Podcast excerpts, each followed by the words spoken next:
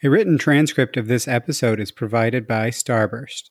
For more information, you can see the show notes. Welcome to Data Mesh Radio with your host, Scott Hirleman, sponsored by Starburst. This is Adrian Estala, VP and Field CDO at Starburst, and host of Data Mesh TV. Starburst is the leading contributor to Trino, the open source project, and the Data Mesh for Dummies book that I co wrote with Colleen Tartow and Andy Mott. To claim your free book, head over to starburst.io. Data Mesh Radio is provided as a free community resource by Data Mesh Understanding. It is produced and hosted by me, Scott Hirleman. I started this podcast as a place for practitioners to get useful information about data mesh, and we're at over 200 episodes. I've now left DataStax, you know, thanks for all their help in ha- founding things, but I've left to start Data Mesh Understanding, which is also helping practitioners to get to the information needed to do data mesh well. We have free implementer introduction and roundtable programs, in addition to the more advanced yet affordable offerings. So please do get in touch if you're looking for more information on how to do, how to approach data mesh. Just check datameshunderstanding.com for more info. There's also a helpful organization of past Data Mesh radio episodes there if you want to dig into specific topics rather than digging through 200 different episodes. So, with that, let's hit the funky intro music and listen to what you'll hear about in this interview episode.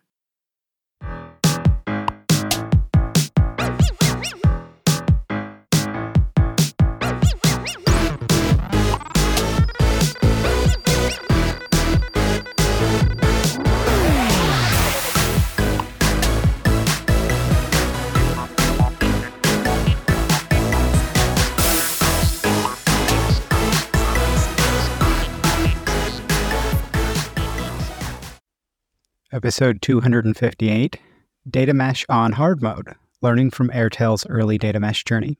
Bottom line up front what are you going to hear about and learn about in this episode? I interviewed Sid Shah, head of product data and analytics at Airtel, a large Indian telecom operator. To be clear, though, he was only representing his own views in the episode. Before we jump in, it's important to note that Airtel are doing data mesh on, you know, kind of what I call hard mode because of regulatory requirements, and restrictions, they are all on-prem. That mm-hmm. means extra challenges when it comes to you know securing compute resources and all sorts of, of other challenges. So here are some key takeaways or thoughts from Sid's point of view. Number one, sometimes you have to stop, start in data transformation. It's okay. You can rebuild your momentum. It's okay to try to move when you aren't 100% sure. Number two, one important thing about data mesh is that it can validate that you aren't the only organization facing a lot of the common challenges that come with high scale and business co- complexity and velocity around data. You are not alone. Scott note here, there's a reason 500 plus companies are doing data mesh, right? You are not alone. These are pretty universal across a lot of large scale companies. Number three, Similarly, you can leverage the stories of other organizations on a mesh journey to get buy in internally. Their stories can help you explain to your organization that others are using this approach that this isn't just a problem in your organization. It's not just it's not just an us problem. It's a very very universal problem or set of problems. Number 4 many data issues in a large organization can probably be traced back to poor ownership in some form or fashion around that data. Can the teams who should own data, the ones who know it best, even own the data if they wanted to? Do they have the tooling and the capabilities? Number five, what data related pains are universal to your organization? Does data mesh target any of those? Those mm-hmm. universal pains in your organization across all the different domains can be a great selling point for doing data mesh. Hey, everybody's having these challenges. We have a way that we think can address these challenges. Let's leverage that. Number six, changing data ownership is very much not trivial. It's not about responsibility, it's about building up the capabilities to allow domains to truly own their data in a safe and scalable fashion. Number seven, it's crucial to mesh, you know, forgive the pun, data mesh and the way your organization functions and operates. It's crucial for implementing, but also driving buy in. It's a great way to alleviate pushback when someone says, you know, kind of that could never work here or similar. If you want it, you know, if you align it to your existing ways of working. Number eight, the business doesn't want a sausage factory tour. Focus on speaking to their business problems and then actually addressing them. Data quality, velocity, velocity reliability, etc. What can they do and what are you fixing? Not how you actually do the fixing. It, that's not what they really care about in most instances. You know, offer the, the sausage factory tour, but don't try and bring them along when they don't want to know how all the data work is done.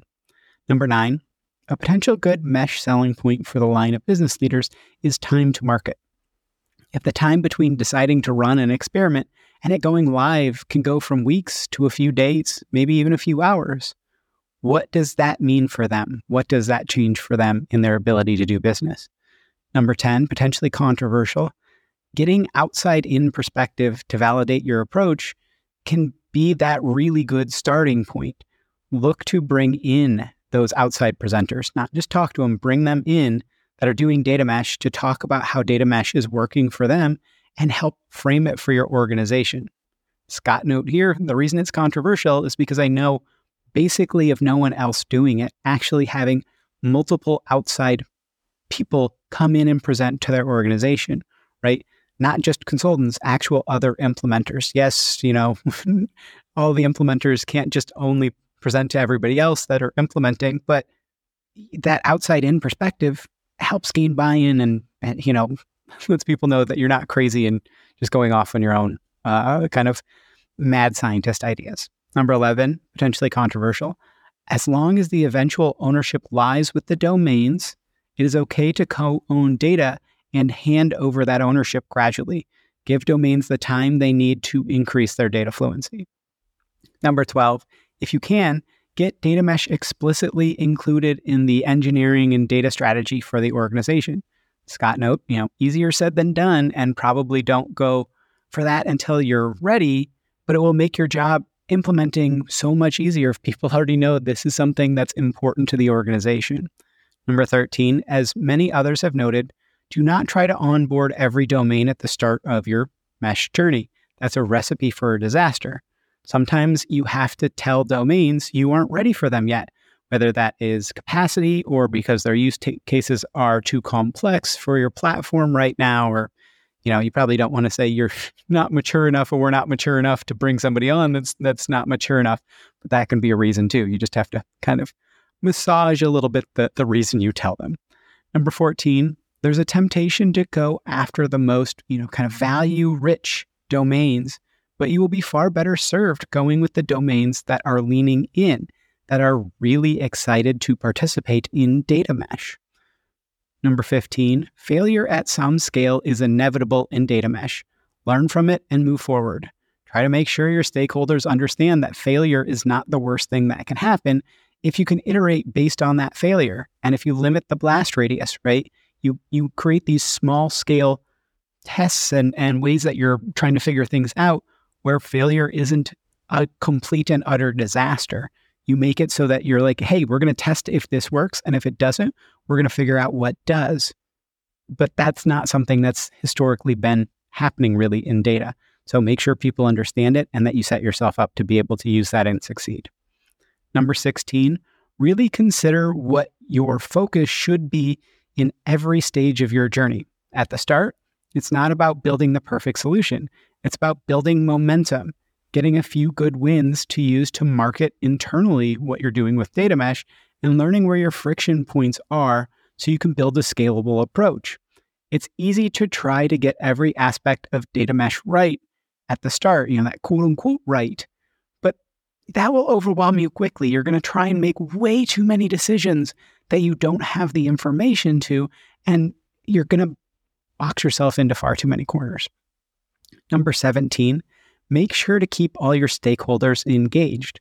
That might sound obvious, but every persona, and oftentimes every person, is quite different. So you will need to focus on different aspects of data mesh when speaking to them to succeed in getting and maintaining engagement, right? You can't just treat it as I'm going to have one universal message. When you're talking to the finance people, they're going to care about different things than when you're talking to the, the people in the HR or in you know these different product domains or things like that. Number 18, you'll need to keep a lot of people updated on your data mesh progress and upcoming plans. But very few care about the nitty gritty details. What's changing that will allow them to deliver more value? That's what matters to them. Number 19, consider whether you should immediately start billing lines of business domains for using the central mesh platform versus making them kind of aware of the costs for a time, right? Where you just say, hey, this is kind of about how much it costs. We're not going to, we're taking on the cost as a central data team, but you know, that it can be a big shift in thinking and approach. So switching the cost to the domains, if they aren't getting incremental budget to do this data mesh work, could be a real point of friction or loss of buy-in. You know, and Scott note, I think this is a really important point, and it's something that you really want to figure out what's going to work for your organization. Like, if you're not, if you're giving domains incremental responsibility, and then you're also throwing the incremental costs of the actual compute and all that stuff onto them, are they really going to want to participate? Probably not, or maybe a few will, but it, it, it's going to make your job much easier. Figure out how to make prevent that from being an issue. And then finally, number 20, because I'm apologizing, this is, way too long, but number 20, it will be pretty hard to lock down your return on your investment in data mesh or for specific use cases, right? How does the business value faster time to market, fewer incidents, better quality data, new use cases, etc.?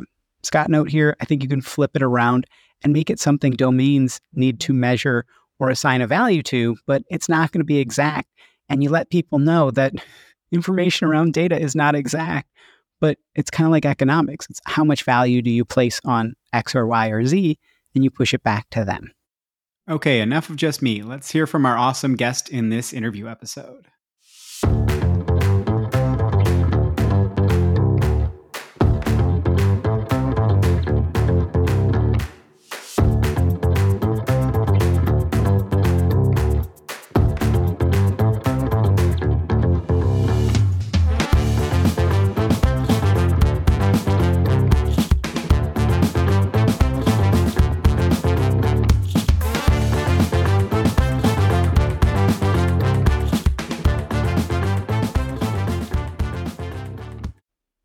Okay, very, very excited for today's episode. I've got Sid Shah here, who's the head of data products at Airtel. To be clear, though, he's only representing his own views. And we're going to be talking a lot about Airtel's journey in, uh, uh, in data mesh. And Airtel's pretty unique in that they're doing on prem. So it's a um, it's an interesting perspective to look at because on prem is kind of hard mode, right? When it comes to that, and, and why uh, they're they're going down that that mode. And so um, we're going to be talking about kind of how they built up the momentum to take their first step. How did they go down this journey? How did they prepare for, you know, kind of the immediate uh, initial aspects as well as the long term? What were some key milestones along the way? How are they doing kind of the change management aspects and operating models? Just a whole lot of the, the different things of what are the blocking and tackling of this story to get to get to where they want to go and talk about kind of where they want to go and how they're measuring their progress along the way. But before we get into that, Sid, if you don't mind giving people a bit of an introduction to yourself, then we can jump into the conversation at hand. Awesome. Thank you, Scott. Thank you for this opportunity as well. Um, I am Siddharth. I run the data analytics and data science team here at Airtel. Airtel is a telco uh, or a telecommunications provider in India with about uh, 350 million odd customers that we have and we service uh, only in India geography itself. Um, and so, uh, so I've been with with Airtel for the last three and a half years, uh, about 15 years in this domain of data analytics, data science. When people, you know, uh, when modeling was not really the the buzzword, is when when I kind of started this this journey. Um, been with with a bunch of uh, retail organizations, consulting firms, um, and now uh, really leading the data transformation work at Airtel. Uh, Scott.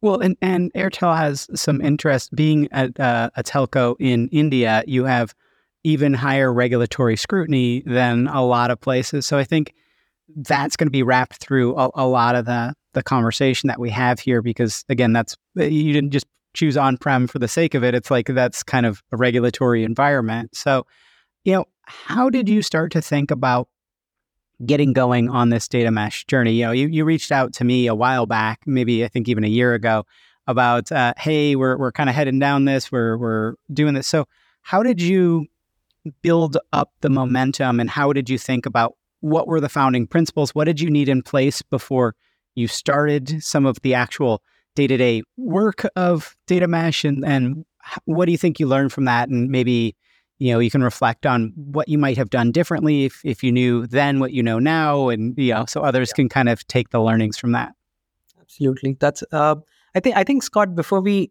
you know we talk about our data mesh journey and it really got catapulted after our conversation um, i think it's useful uh, to also understand what we what we are or where were we as a telco, right? Um, if you think of Airtel, 350 million customers, um, about six seven different businesses, each of them a multi-billion dollar business, generally speaking. Uh, so very very large scale of operations uh, in that sense, right? Um, if you think of it from a you know from a telco standpoint, you know we've grown through acquisitions, which means that we've kind of grown through uh, you know, acquiring companies, so dis- disconnected systems and so on and so forth. Um, then you know that adds a lot of complexity to the work that we do. Um, also, we are about a 25 year old telecom organization. You know, go back four or five years, all of our data was in silos. Uh, we couldn't stitch a customer journey uh, or across from you know the point the customer is dropping a lead to the time the customer is getting acquired that was that was a very very hard job to do so just to give you a sense of how painful the problem was uh, four or five years back and one of the key decisions we made at that time was to start centralizing a lot of this bring a lot of data into the data lake build a data lake bring a lot of this data together so on and so forth. Fast forward three four years scott um, this central lake was basically serving most of airtel's use cases right? Uh, but we landed, we started soon realizing we are landing into trouble uh, as as you know the number of use cases grew etc right? So what was happening is year over year we were throwing more people at the problem. Uh, you know we were adding more and more engineering teams product teams analytics teams so on and so forth.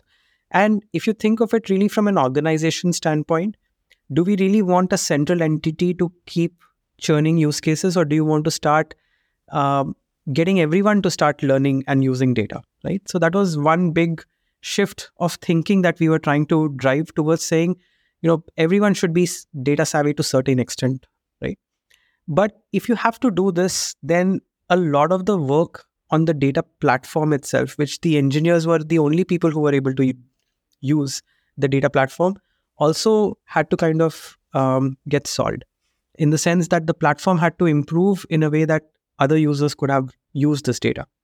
So, what I'm trying to say is, we didn't really think of mesh as a starting point to any of these. These problems organically came through, right?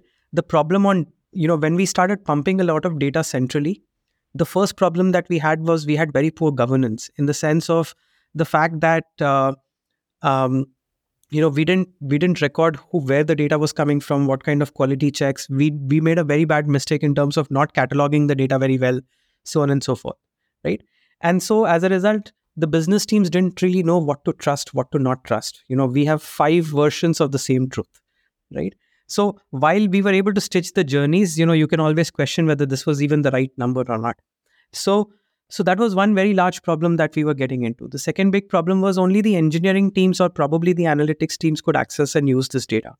Um, and the use cases were becoming more and more complex and evolved in nature. So the teams were getting stuck because of bandwidth issues. There were there were issues where even our highest priority, if I had to only solve my highest priority problems, that would have also taken me six months. You know, so the backlog was ever increasing, right? the quality of data was becoming poor, velocity and the go to market was becoming harder. And so we were landing into very similar troubles, Scott. Uh, uh, we didn't really call this mesh at that point, and this is probably about a year and a half back when we really started looking at what are we getting into you know in some ways. Uh, but then it was the same underlying issue. The ownership of data was very poor. The source systems dump the data. They don't really you know have ownership of the data as such. Uh, there was no platform that you could a business user could come and take on. Uh, governance was poor. And these were again you know as we then started thinking of mesh as a concept we realized these were the exact same issues we also were getting into so what mesh helped us do is to one validate the fact that uh, you know there are others who are having a very similar issue. Uh, it also helped us uh, you know scott in in you know it was a it was you know it was a shift we then started seeing a lot of other organizations are also going through. And because we were able to kind of map ourselves to that we were also able to kind of explain to the organization why we are trying to do this. So it's not just we alone who are in this trouble but others are also thinking of it like this. And so it helped us get on a certain bandwagon of of sorts. Yeah and that makes sense. I mean i one of the things that people have uh, come back to me a lot with is around you know the stuff that i've done around data mesh is it's that it's not necessarily i mean hopefully a lot of the stuff is useful information but a lot of it's also validation of we're not the only ones. Oh, am I the only ones that are facing this? Because none of the conference presentations are talking about this and coming yeah. back and saying, like, hey, everybody's having this challenge. It's totally normal. So, so how, you know, you you had mapped out the problems. You were really feeling these problems. Everybody was kind of feeling the problem. So at least you had that um, that vector for driving buy-in because everyone's like, yes, this is a big problem. So how did you start to to build that up so that you didn't just kind of go out there and start doing, you know, decentralizing the things and then, you know, if you do that without care, it ends up causing even more problems than the, the current problem. So like how did you start to head down that path? What did you think about creating the the momentum to not just do an initial drive, not just get an initial data product or two out there, but to to kind of create the momentum to continually do this? Yeah, um, Scott, one of the big see, you see, if you just think through the stakeholders that I have, right, at the senior most level, it's really the CEO um, who heads the organization, the the product organization, the CPO, the CIO who heads the engineering organization, and then the business officer who heads the business, right? These are typically the stakeholders to any such transformation, right? And uh, one of the realizations we had was this is a this is not a very trivial exercise in terms of just changing ownership you know just you know instead of me doing it someone else does it right? It was a transformation of a very large scale um, large scale also because of the complexity of the organization the number of different engineering teams involved and product teams involved and number of systems involved. So um, and and the idea was not to try and do this piecemeal to start with. The idea was to first get a buy-in at a larger level and then try and figure out how to solve this properly. Fortunately we were at a place where the pain like you said was felt by everyone. It was at least about a year year and a half of pain where you know problems were not getting solved at the time the business wanted etc and so there was no lack of acknowledgement of pain so let, let me just put it that way right so the second big piece was i think the the general understanding of mesh at a very high level existed within the uh, leadership, right? Which is my CIO and CPO, right? So product and engineering leadership uh, had a general understanding of mesh. They didn't really have the detailing around it, but the general understanding existed. And so when the concept was introduced to them to kind of try and solve this as a problem, it wasn't an alien concept, generally speaking. So that helped. The third big piece then was Scott actually to see how exactly can we do this at Airtel, you know, because it's one thing to know the concept, it's one thing to understand the foundations, etc. But how exactly will all of this work, the detailing work? How do I get at least my leadership to think through some of the problem statements with me was essentially the first job to be done, Scott.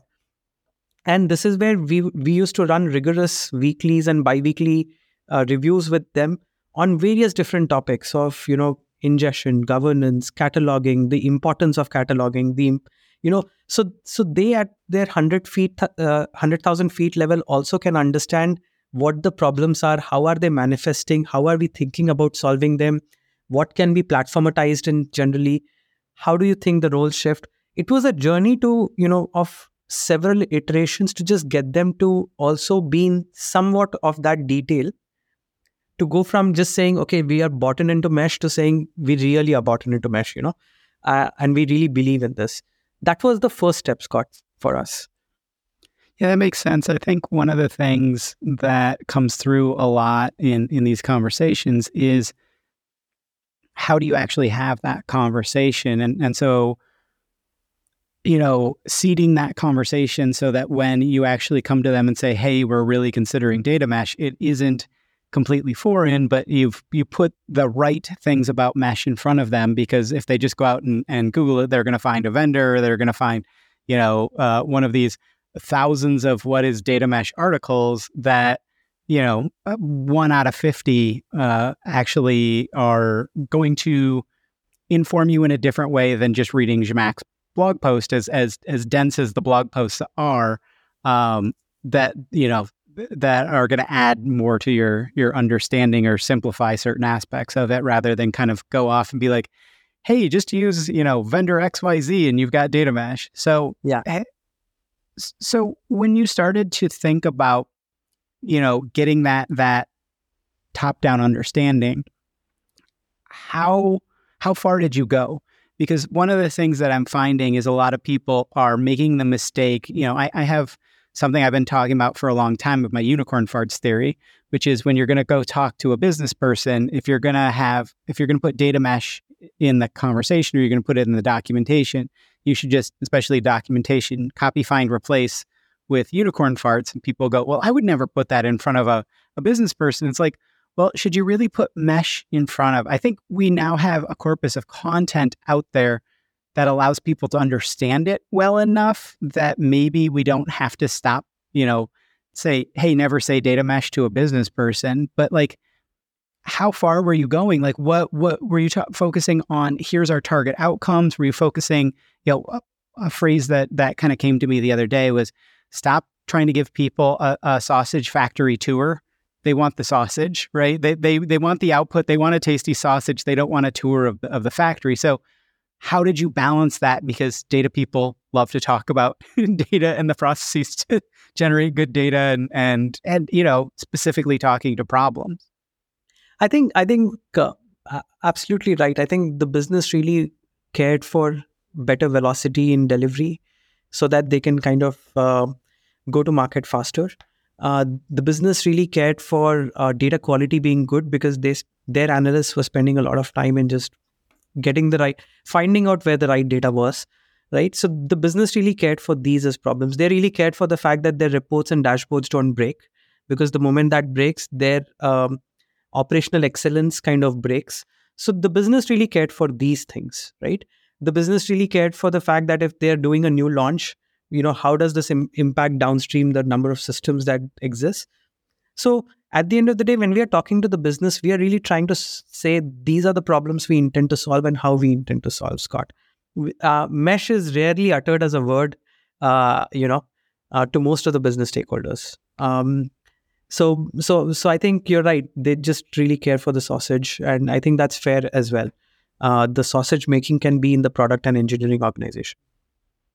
And when you talk, I, I, know this is a difficult question because it's different in every conversation and everything like that. But when you're talking about, you, you said, and how are we going to solve it? Like, do you have an example of of what phrasing you would use versus, you know, it's like, hey, we're going to do this and we're going to use this technology, we're going to do this versus like, hey, we're breaking it up into these um, data products that are around these kind of topics, and then we're combining it, and we're going to deliver you a dashboard, or we're going to deliver you know, this so that your business analysts can slice and dice however they want or like when you were talking about that how are we going to solve it?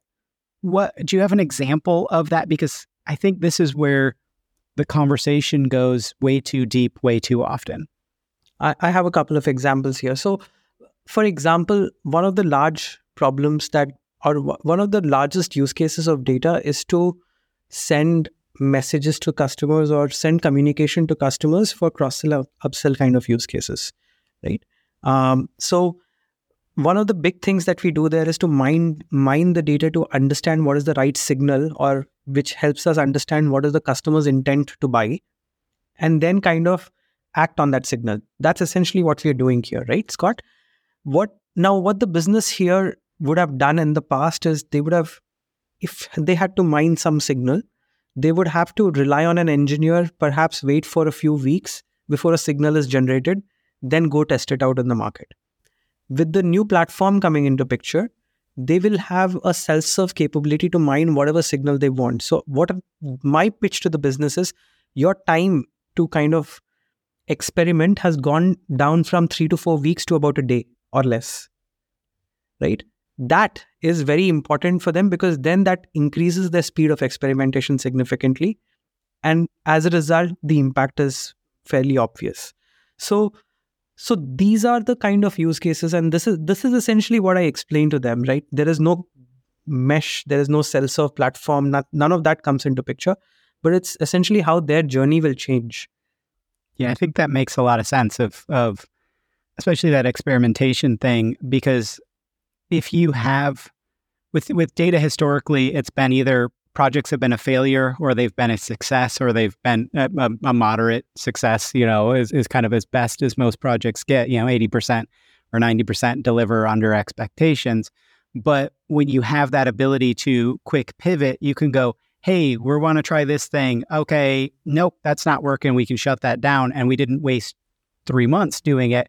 We we spent, you know, a couple of hours setting up the experiment and we put it through you know, you've got 350 million customers, you maybe put it through half a million customers or, or even, you know, 100,000 customers and saw what that was, but that you can do small, small scale instead of like it takes us, you know, like you said, three, four weeks to set up the experiment. And then it takes us, you know, another three weeks of running the experiment because we don't have the, the data flow to know we don't want to shut off the experiment early if we don't and we don't know if it's good or bad so we wasted. So it's almost like you you cut the setup time down to a day and then you cut the actual running of the experiment and, and figuring that stuff out and you can do much smaller scale tuning instead of going we're going to test these seven things in this experiment instead of we can test this one thing and we can test this other and we can test these two together and we can do these different things and see what happens it just gives you a lot more ability to play around with things and and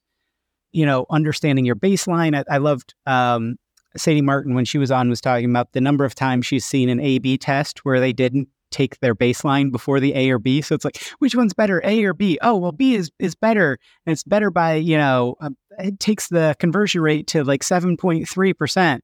Well, before you did this, you had a seven point five percent conversion rate, so you just dropped it, and like, yay, it's better than the A of seven percent. But um, so when you're communicating with people, I'd, I'd love to to talk about milestones and stepping stones along the way. Like, how do you think about communicating those successes, or how do you think about extracting the information about those successes to communicate to others? Where you go, okay, what what was an actual success here, um, and what uh, like just because historically we haven't communicated that well about data projects and how successful they were. And so data products even gets a little bit more fuzzy around that. But how do you think about doing that to gain more momentum, to gain more buy in, to go back to them and say, hey, like we should get more funding because this is being successful? Um, we, we've been we've been actually very deliberate in terms of um, advocacy of of data mesh as a full charter. Generally speaking, Scott, uh, you know, at the beginning when we were trying to get the buy-in, we, you know, we we brought in a lot of um, people from outside to kind of tell, um, t- so that they could tell their experiences on on on what meshes and how they've seen this implemented and how how this is impactful. And this is this was to the audience of I would say the engineering leaders, the product leaders, uh, the engineering managers, the product managers, and also the people on the ground who will do the job. You know, all of these guys were you know we would have uh, webinars of 200 250 300 people just trying to understand this right so in the first 3 4 months of doing this mesh was no longer a word people didn't know of, right? That was our first big piece, right? And uh, at least at the engineering leadership level, um, they were also getting clearer of the fact that somewhere or the other, they will, sometime or the other, they will have to get on this bandwagon, right? Because this was starting to gain momentum. So I think those were the couple of big pieces we had done before we even did a first launch of sorts. The the standard or the kind of pushback we would get, rightfully so, from the domains was they don't have the skill set to do something like this. They don't have the resourcing, both from a people as well as uh, compute or storage resources to kind of do this. So that was the standard pushback we used to get. And so a, a whole bunch of advocacy that we have done after that is to kind of address this, right? More often than not, what we say is if the domain has a high intent to kind of solve this and own this, we will try and provide as much support as possible as a central organization to bring them up to speed onto this. So, so that has become very clear as our intent, generally speaking, Scott. So, if we see a domain with very high intent who wants to do this, may not have the skill set, may not have the bandwidth or resourcing, we will help them solve this together with them being the eventual owners of this. Uh, the second piece that we did, Scott, was um, was you know around the skill set that is needed, right? So we've also gone to the extent that someone with even very you know someone who's fresh out of undergrad with one year of experience, no data engineering experience, is able to go end to end from the time of ingesting the data to building a dashboard, right? So we've made these use cases and hero stories if you can call them, to say, look, there are people in the organization who've kind of done this end to end journey themselves without any support or handholding, right? So now the question is, why are you not able to do this, right? Uh, as you know, so so we've also now, you know, we've taken some hero cases, we've developed some of these hero cases, and now we are going back to the organization or some parts of the organization saying, you know, this is now for all of us to try it, right? So I think these are some of the things that we employed, Scott, so that uh, to address very specific challenges that we were seeing in the organization in terms of you know people uh, upskilling issues and you know things like that.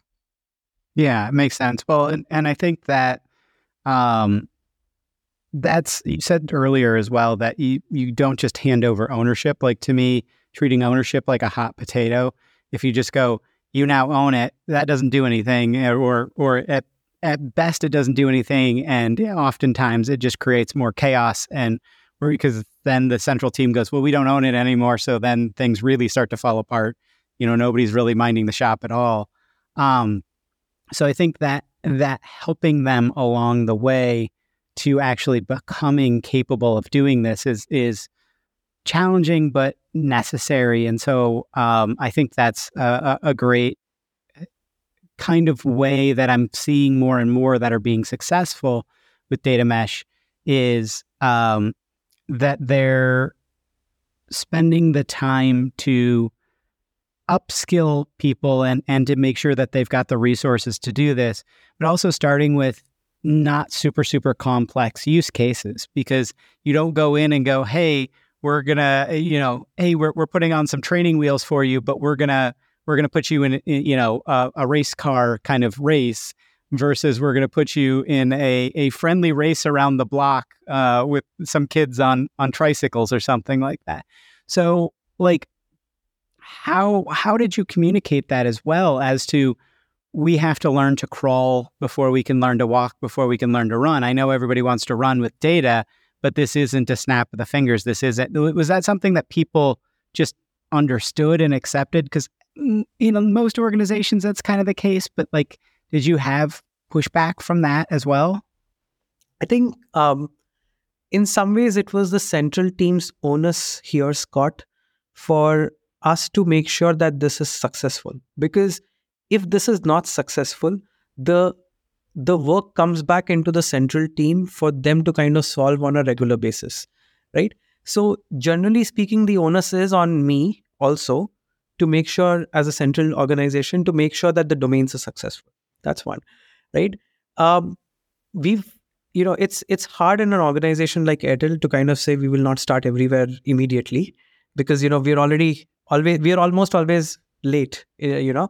So, but but but I think uh, the place where we we got a lot of traction, Scott, is that this became a part of the data. Uh, this became a part part of the engineering strategy for the year, generally speaking, and you know, data mesh was one of the pillars of the engineering strategy, and that meant that everyone in the organization had a view of, of what we are doing, and that is also a forum that gave us a forum to say, uh, you know, you know how we are thinking of a data organization, right?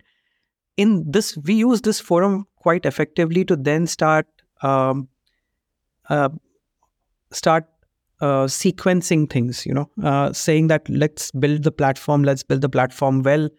Uh, let's take a couple of domains, let's take them and um, and you know do well with with a couple of domains to start with.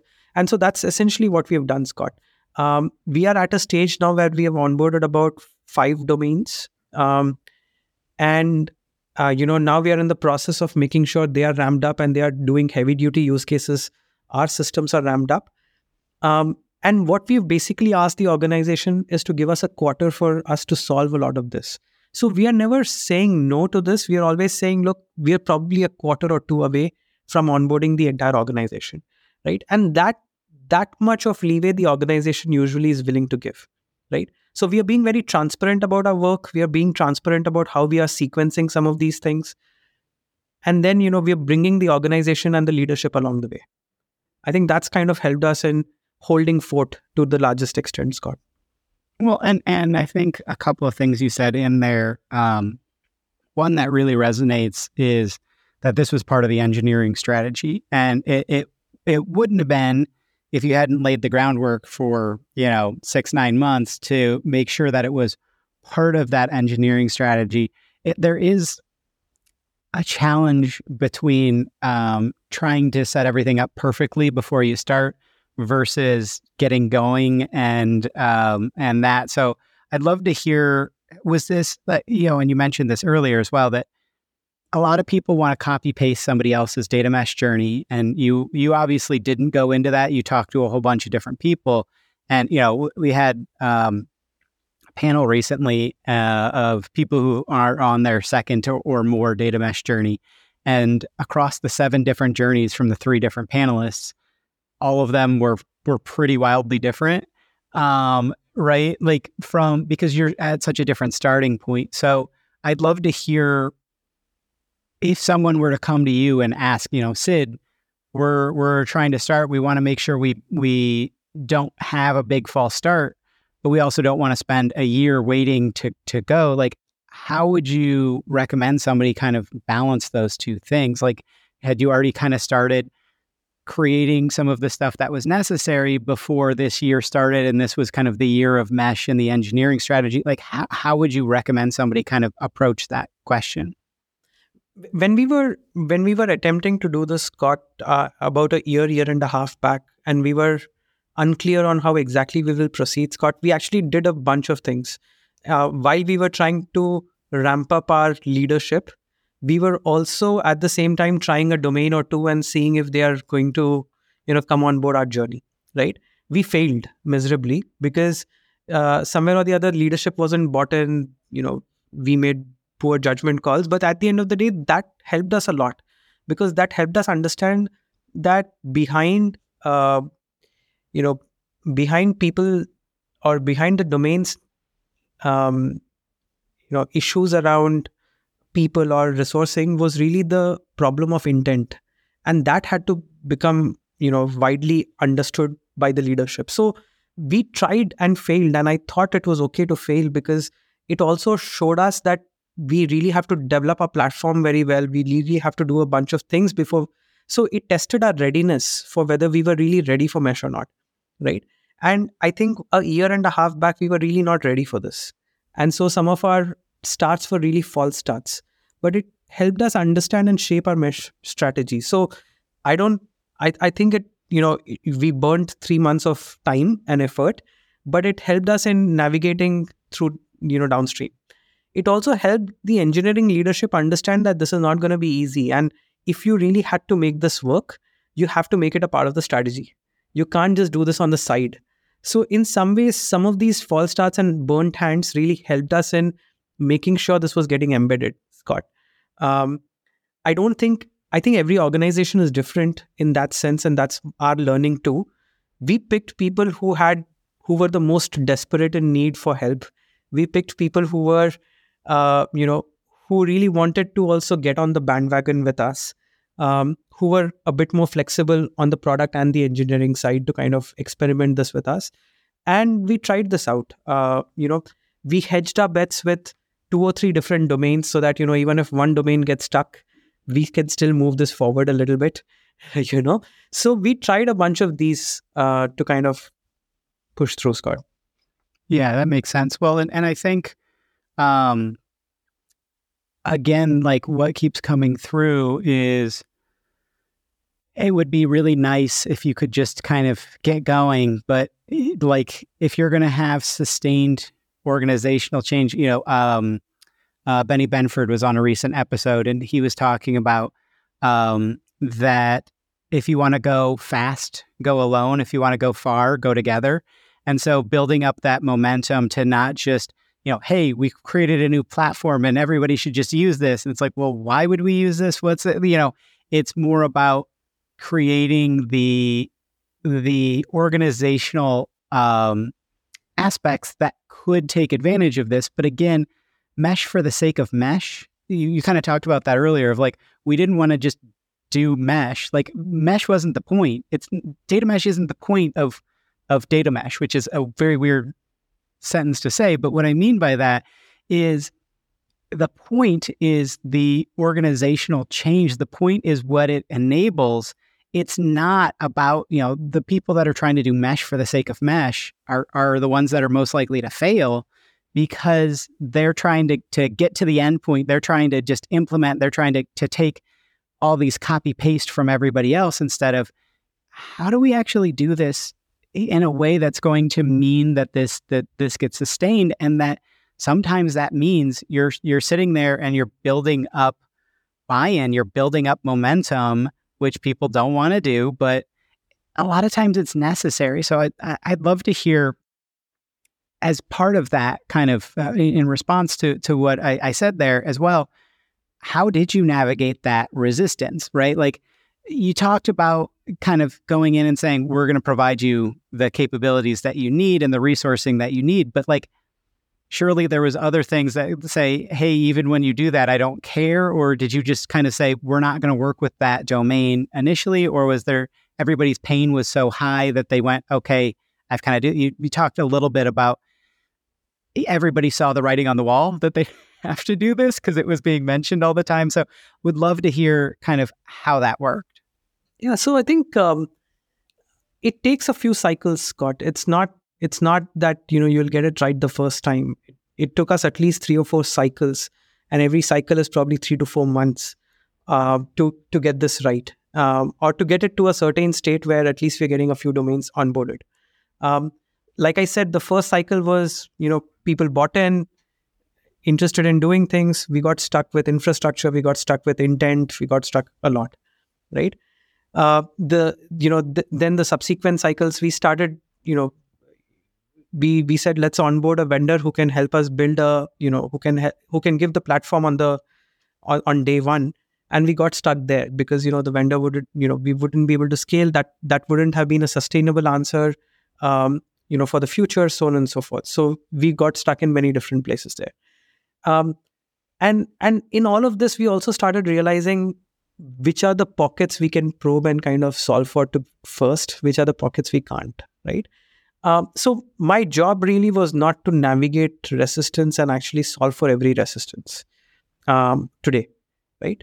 My job was to get the first few use cases out to really understand customers feedback which is my source domains feedback to understand how exactly do i build my platform for future right? What exactly will where exactly will we get stuck from uh, resourcing and people standpoint and what kind of domain expert what kind of expertise data expertise do i need to carry to make this work like data modeling as an example right that's not an expertise everyone has so i would probably hold that centrally um, then my third piece was what kind of uh, sequencing what kind of business use case etc that i'll unlock as a result of all of this so i think my job was not to fix all resistance. It still is not to fix all resistance. My job is to find a few good use cases, big use cases, large enough that it can make an impact, and at least get that going first, right? And build my platform and bunch of things along the way. Once this is done, and I'm saying maybe in a quarter from now we'll be there, right? Then I think is the real question around why why aren't like I'm I feel like I'm ready I feel I've tested the market enough and people understand the platform enough. What do I do to bring everyone on board here? Right. So that's how I've dealt with it. It's it's a you know it's a journey you know this it will take a village it will take pretty much the entire organization to come on board um, i couldn't have solved for the entire organization to start with i've just solved for a few pockets and got got them there um, the organization eventually that resistance solving will happen and that's where a lot of advocacy goes. I like that that phrasing of it takes a journey, and and uh, one thing that kind of came through was, hey, you're not going to succeed in every battle. So there's a lot of battles where you know that you can't succeed. So just don't take those on right now. There's no reason to waste your mental energy and your time and your resources and all of that stuff simply because you're like, well, that might be the most high value use case. Well, if, but if they're not engaged, then, you know, when you go to actually hand over ownership, they'll just say, we don't ever want to take it. You know, you central team should still continue to own it. And so I think a lot of what's coming through here again is the you know kind of the the phrase of you know whatever higher power or whatever uh, grant me the um the whatever the like strength to change what I can, the with the um, serenity to accept what I can't, and the wisdom to know the difference between them.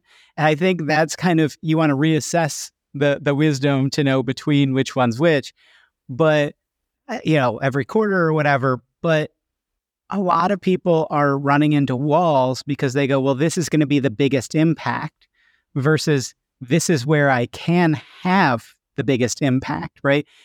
if that person isn't bought in, if that that leader is is pushing back so much, you're just not going to have a, a, a good time trying to deal with them. So, I think that's a a really important thing, and I'd love to hear as well. I, I know you're kind of early in in a lot of this delivery and working with these domains, but you know, you said you've been on this for you know over a year of kind of building this momentum up and things.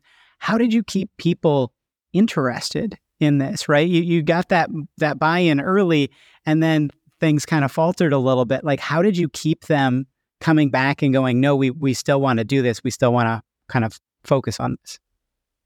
Scott from a from from keeping the the team engaged or the organization engaged on this journey, right? I think uh, keeping the leadership engaged was important. Keeping product and engineering counterparts was important, and then keeping the the people who are actually going to do this work and get benefit of this all of this was very different so from keeping the leadership engaged what they really care for is are we on a track that makes sense that is future proof and that is really impacting the business showing incremental progress really helps in keeping this uh, so for the, for example one of our incremental progress was we were able to start we started cataloging a lot of our pieces uh, of, of our data of the most important data sets that we have and that was important enough right? Uh, in terms of how we are improving the velocity in, in terms of how we are benefiting the organization.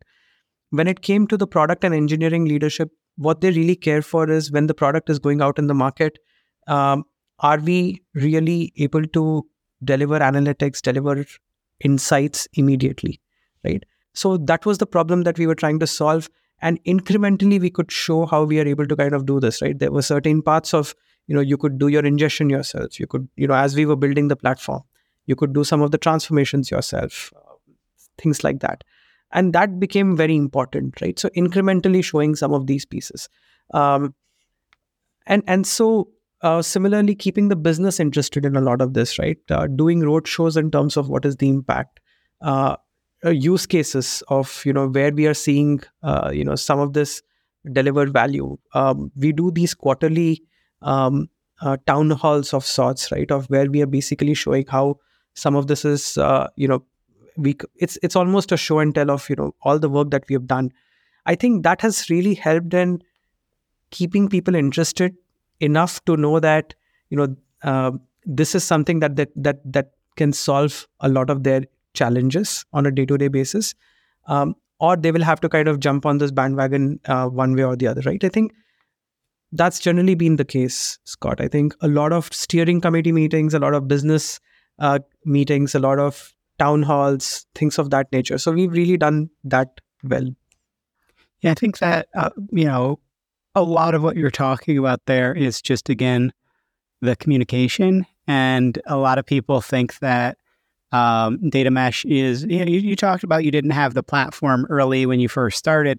If you don't have the infrastructure in place, yes, it can cause problems, but it's also if you are, um, if you are not doing the communication right, that's going to cause far more problems, and that's that's how you build the momentum to do this over the long term. Because a lot of people are still thinking about data mesh as a one two year kind of journey instead of a five to seven year journey. And it's like, yeah, you're going to get to a, a decent place by by end of year two if you're if you're doing well, but trying to think that you're going to be done with it at that point is is is kind of you know it's it, you're just you're you're not putting yourself in a realistic place. So like but historically people are used to this like okay, I get that data takes time to build, but in nine months, it is built for me and I don't have to run it. Versus this is something that you're going to have to run for the next, you know, potentially five, ten years, this data product. How did people react to that? Was that something where people were expecting something very different and it, and this became um, a pushback point, or was it like people really got it because people just kind of understand how products should work and things like that? Yeah. Um, short answer is people don't understand that, and it takes it does take a lot of time to for them to understand this. Actually, you bring up a very interesting point here, Scott, because even for us to understand that this would take long and not a year or two years uh, was a journey for us. And actually, uh, the radio really helped because we were able to identify people who have been practitioners here. And we realized that even to onboard a domain people have taken probably two years or so right? And you know get the ways of working right get the governance right and all of that. Um, we were going to battle this on prem uh, where tooling is limited in nature where the scale of data is high uh, so on and so forth. So at least the operating team had a mindset that this is going to be a long journey right the first job was to actually get the leadership to understand this was a long journey too, because they will be able to help us withstand the pressures that would come from all sides, right? I think that we were fairly successful in saying that, you know, this is going to be a three, four year journey. Um, so, th- so we got the leadership to understand this is going to be a three, four year journey, right? When it comes to the business teams, right, what we're really doing is showing them quarter on quarter progress, right? We're not really talking about a four year journey. No one really cares for you know how the governance is going to be done and how domains will get onboarded. I think what really matters is what's coming next quarter what's coming two quarters later how does this help them? I think that's the journey we've taken. So we've given everyone clarity in terms of what they can expect in about 12 months broken down by quarter. And i think that's the journey we're bringing them along on so that way we, we we've, we've not really tried to say tell this to everyone that it's a four year journey although we understand in our heads it's going to take time it's a quarter by quarter thing that we're kind of explaining to everyone. Yeah, well, and I don't think you have to be like, hey, this is exactly how this is going to look in four years. Because one, a lot of people don't care. And two, um, you know, they're, they're like, okay, sure. But you don't give yourself the flexibility versus like, what are we delivering and why in the next, you know, three or six months. So I wanted to talk about, you know, you mentioned again on prem. I talked about with you about this that on prem is kind of ultra hard mode of of data mesh. Um, you know, I talked to a couple of people who went, I, I can't believe um, somebody's being successful on prem. So you're obviously doing some things right because it's it's that much harder.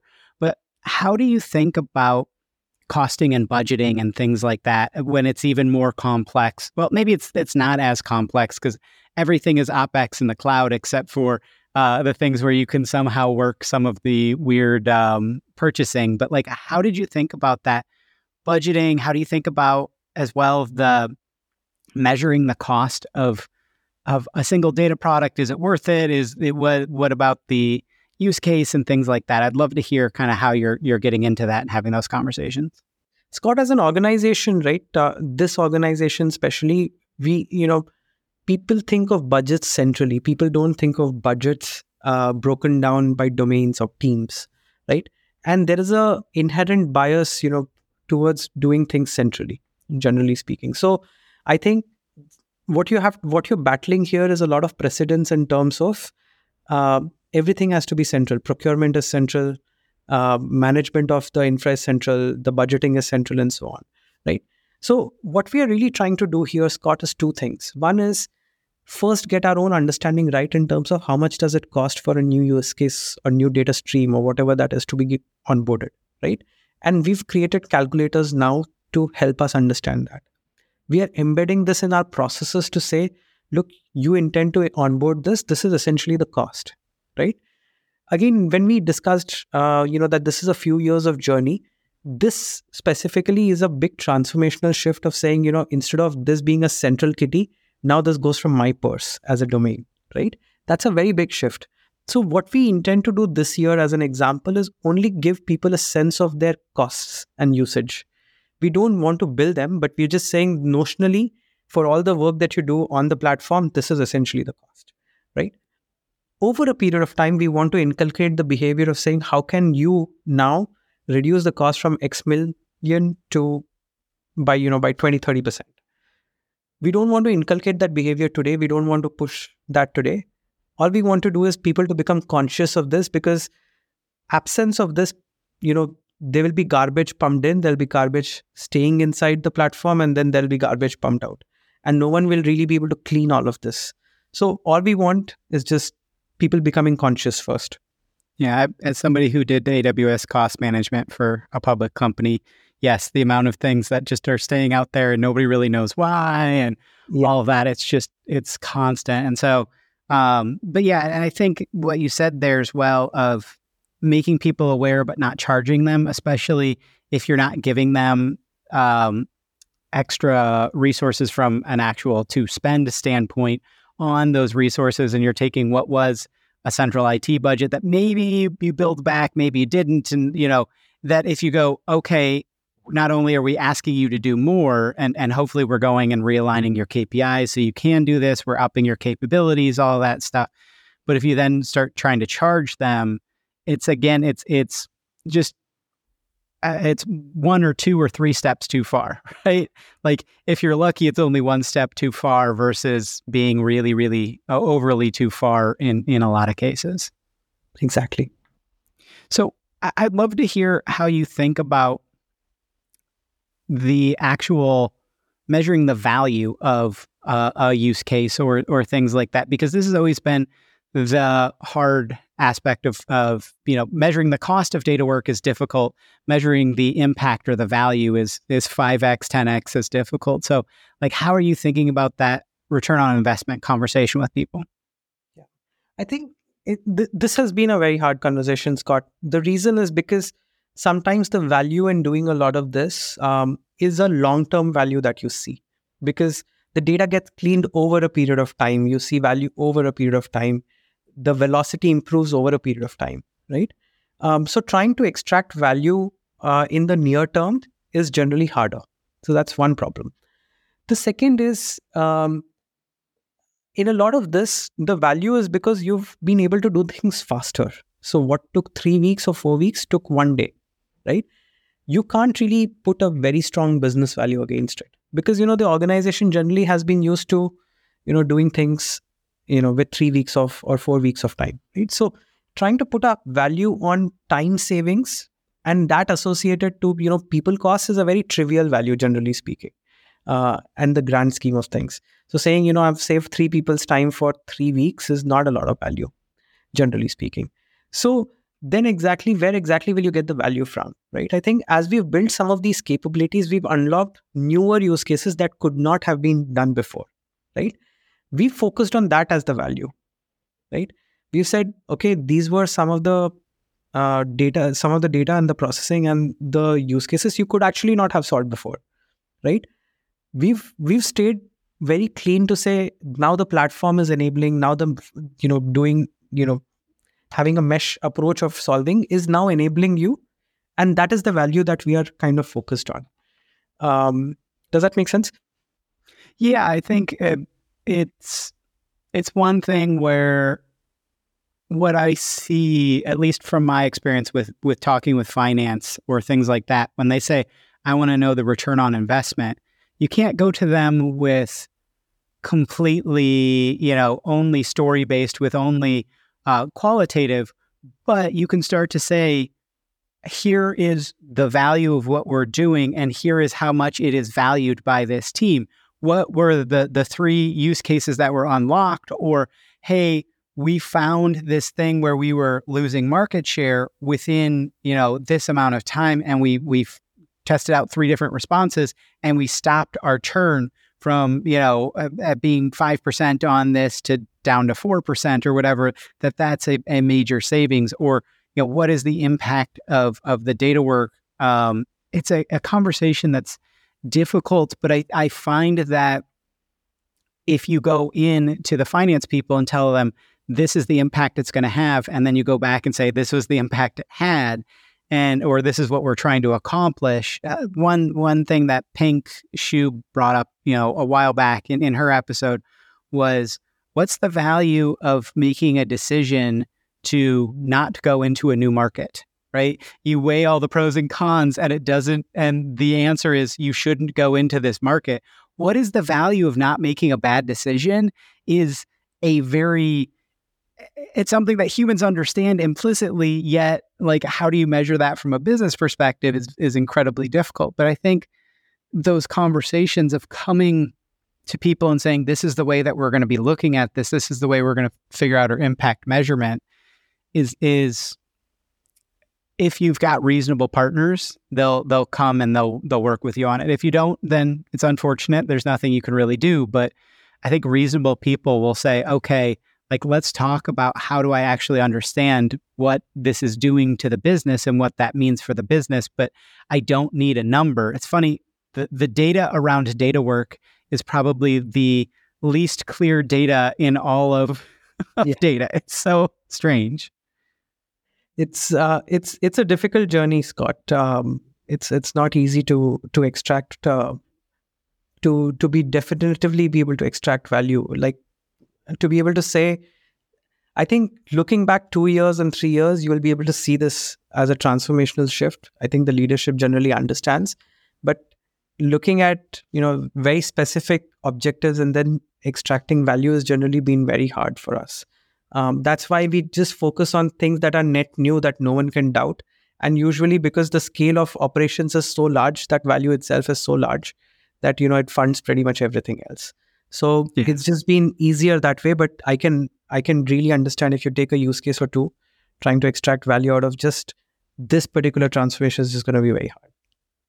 Yeah, it makes sense. It's it's uh, a difficult uh, thing, but at the same point, again, if you if you can have reasonable conversations with people and get them to the table, then you can go, okay, this is this is how it's going to work. But we are going to not just hand wave and say, I don't know th- that that it's having an impact. It's like here are the impacts, and here are the ways that that those people that are impacted value that, but it's not an exact dollar amount because you know what what's the the the value of a good relationship with your partner, right? Like there isn't a dollar value to that. Like economists try and sometimes assign a dollar value, but it's just yeah. it's it's so I wanted to to wrap up the the conversation around something we had talked about a lot in the pre-call, which was like how do you build out the team? Like and how do you think about building out the core of the team that's going to drive your your mesh implementation forward like and what do you think is really necessary? Where where do you think that people might skip or you know eh,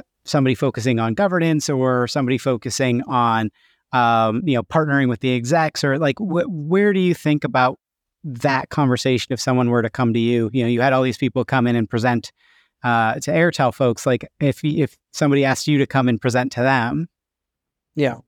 Um, it's uh, you know I, I think our teams have evolved over a period of time scott um, i think uh, when we started off this journey there was really no one there was you know there were just a couple of us trying to march this down, uh, you know, and, and kind of explore this as an opp- opportunity uh, to transform the organization.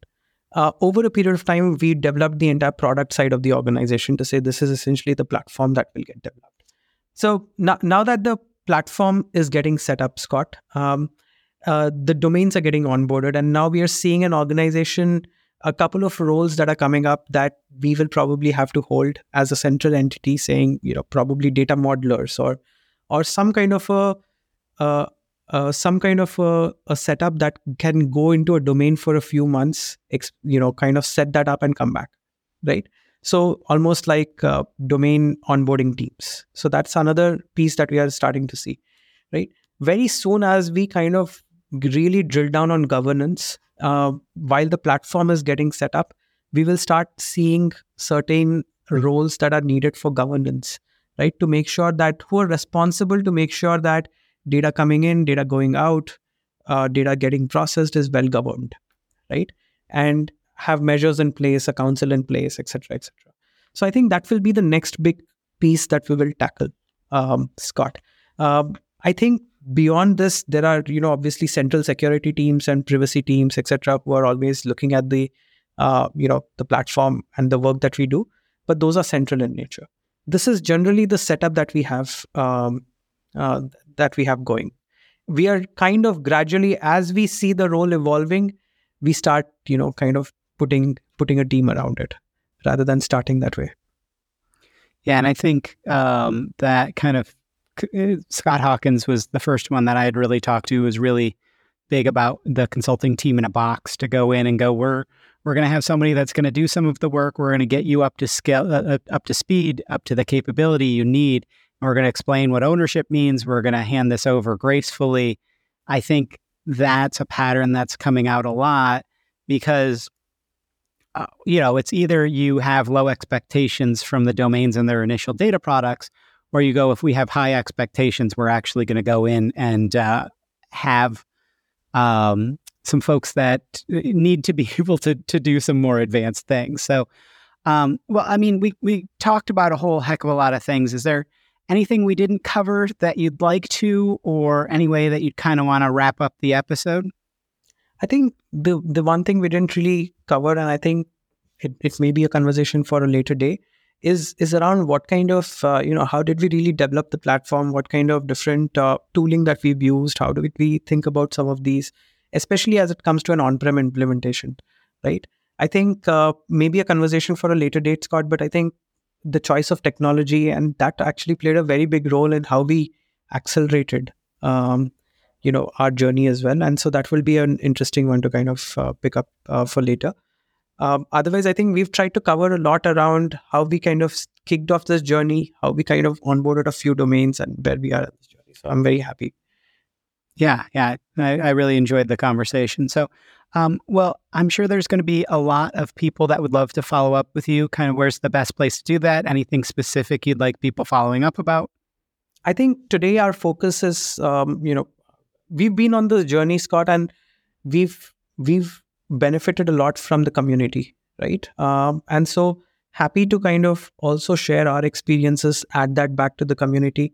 Uh, our experiences are involving data at very large scale, 40 petabytes kind of scale. Um, you know, on-prem implementation, multi-system complexity, significant multi-system complexity. If people, uh, you know, if if if someone's interested in understanding our experiences, happy to share that. Um, we are interested in this uh, as a transformation journey. We are interested in thinking of monetizing data as another big piece. Happy to have conversations on any of these, um, Scott. Awesome. And, and I'll drop a, a, link to your LinkedIn in the show notes as per usual. But uh, Sid, thank you so much for the conversation today. I really enjoyed it. And as well, thank you everyone out there for listening. Thank you. Thanks a lot, Scott. I'd again like to thank my guest today, Sid Shah, Head of Product Data and Analytics at Airtel. You can find a link to his LinkedIn in the show notes as per usual. Thank you. Hopefully, that interview episode was really useful for you. Please do consider getting in touch with guests from the show, from these episodes. Most have said they'd really love people to reach out to them. And please, as well, if you're got a minute, rate and review the podcast somewhere. It really is honestly super helpful for other people looking into kind of data podcasts to kind of get this in front of them. Data Mesh Radio is again provided as a free community resource by Data Mesh Understanding. It's produced and hosted by me, Scott Hirleman. In April of 2023, I left DataStax, who were wonderful in getting the Data Mesh community stuff started, so give them a shout for streaming and real time AI needs. But I left to start my own industry analyst kind of information as a service firm. Our offerings are affordable and you can do them on a one off or a month to month basis. You know, read kind of throw it on the credit card. Don't worry about like going through purchasing and things like that. The services include lots of practitioner roundtables, you know, one-on-one data mesh kind of planning or feedback sessions and tailored introductions to other data mesh practitioners that are focused around your topics of interest. You know, what what are you actually running into challenges with? We also have some free programs around introductions and roundtables that people can kind of check out as well. Check the show notes or just go to datameshunderstanding.com for more info or helpful resources. As always, if you have suggestions for guests or topics, please do get in touch as well. And have a wonderful rest of your day. Now let's hear that funky outro music.